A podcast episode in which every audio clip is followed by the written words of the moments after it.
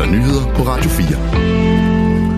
Den økonomiske ramme i overenskomstaftalen for de statsligt ansatte de kommende 2 år er mindre end forbundsformand for FOA, Mona Striib, havde appetit på, da forhandlingerne blev indledt.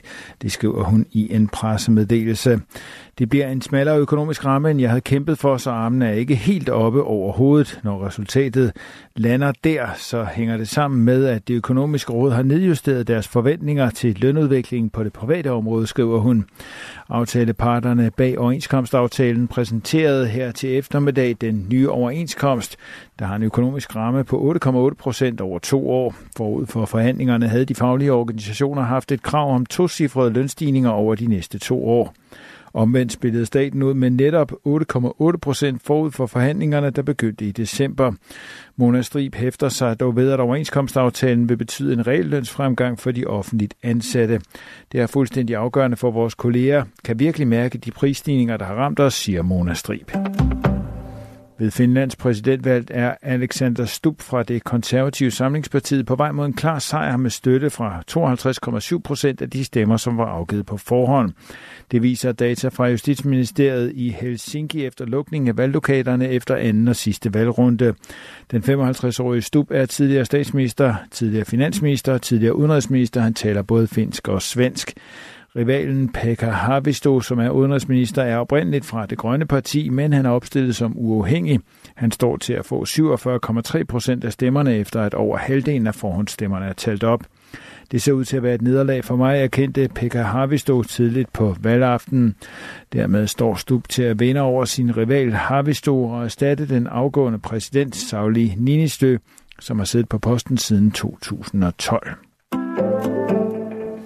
Jordans Kong Abdullah har deltaget i en operation, hvor militærfly kastede nødhjælp over Gaza, oplyser den statsejede tv-station Al-Mamlaka. En videooptagelse af kongen viste ham i militæruniform ombord på et militærfly i en af de seneste missioner, som det jordanske luftvåben har udført med at nedkaste medicinske forsyninger til et jordansk drevet felthospital i det krigshærgede område. Der blev ikke oplyst en dato for, hvornår kongen deltog. Det jordanske luftvåben har en del gange under krigen leveret medicinsk udstyr ved nedkastninger. Kong Abdullah ventes i morgen at møde USA's præsident Joe Biden i Det Hvide Hus for at diskutere Gaza-krigen og konflikten mellem Israel og palæstinenserne. Og vi bliver i området, for præsident Joe Biden sagde i en telefonsamtale i dag med Israels premierminister Benjamin Netanyahu, at Israel ikke bør skride til en militær operation i Rafah uden en plan om at sikre beskyttelse for de omkring 1 million flygtninge i byen og i området omkring den. En højtstående embedsmand siger til Reuters, at USA ser kravet om beskyttelse af civile som en klar forhåndsbetingelse for en operation. Bidens telefonopkald til Israels regeringschef kom få dage efter, at den amerikanske præsident havde sagt til journalister, at Israels krigshandlinger i Gaza var overdrevne. Nødhjælpsorganisationer advarer om, at et israelsk angreb på mål i Rafah vil være en katastrofe. I samtalen mellem den israelske og den amerikanske leder var der også fokus på at få gidslerne i Gaza ud, det oplyser Det Hvide Hus. Ejeren af det konkursramte Viggaard Stutteri, John Byrialsen, nægter at have mishandlet sine heste. Det siger han i et interview med DR. Han kritiserer desuden medierne for kritikløst at have videregivet dyreaktivisters påstande. Byrialsen forklarer, at de fleste billeder, der florerer af hans heste, er taget i Stutteriets sygestal.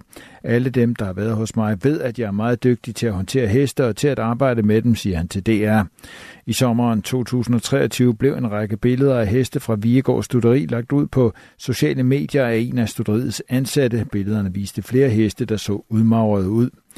Det sendte Stutteriet ud i et stormvejr på de sociale medier, der blandt andet endte i demonstrationer med fysiske konflikter foran Stutteriet.